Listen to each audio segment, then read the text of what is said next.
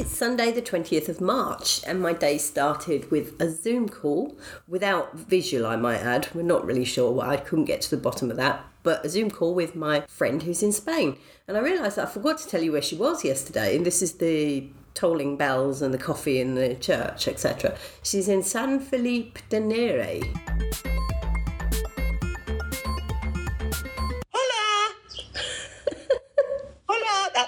Spanish for hello, so I'm told. But I think everybody knows that anyway. I think so. Yes. Do you And? I don't know what love and gratitude is in Spanish either. But Oh. I was just about to ask that. Do you know that? No, but I shall look it up as we speak. What's the weather like over there? It's very grey for this time of year. I would have expected it to be better. We had serious problems with the Sahara sand. The whole sky was orange for about three days. So we've been here now 10 days and we've had about half a day of sunshine. Can we keep it upbeat? Because that's my podcast theme. Just rattling off everything that's wrong with your holiday. What's right with your holiday? The spa has been beautiful. The plunge oh, there you go. That's technology. We've just lost. We lost you, Judith. I was being positive as I well. know, I know. That was a funny part of it. That was followed by a flying visit for a couple of friends, my good friends Keith and Matt, who dropped off some more COVID tests for me. Sadly, I'm still showing positive, so no fun for me, even though the sun has been out again. Sorry, Judith.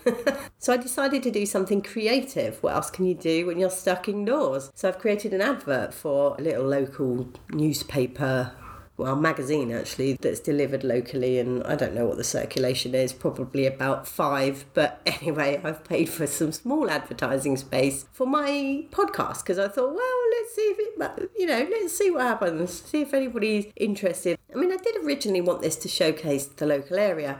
Not easy when, it's all about sound, but that was the original plan. So I thought I'd do this advert, and it got me thinking because I'm using the picture of the little dog in the banana pajamas again for the advert. And although I've given the artist a credit, and I actually did make a donation as well at the beginning when I used this photo, and I've just made another one because again I'm using it for an advert. I just love it. It's such a good picture, and I found his website. I just love his work. It's really I don't want to say edgy because that sounds like I know what I'm talking about and I really don't. But I absolutely adore his work. I just dropped him an email to say thanks because the picture really genuinely makes me smile every time I look at it. And so I thought I would also drop a note of his website because if you ever need any video photography, eh, US based, this is the man to go to as far as I'm concerned because I love his work.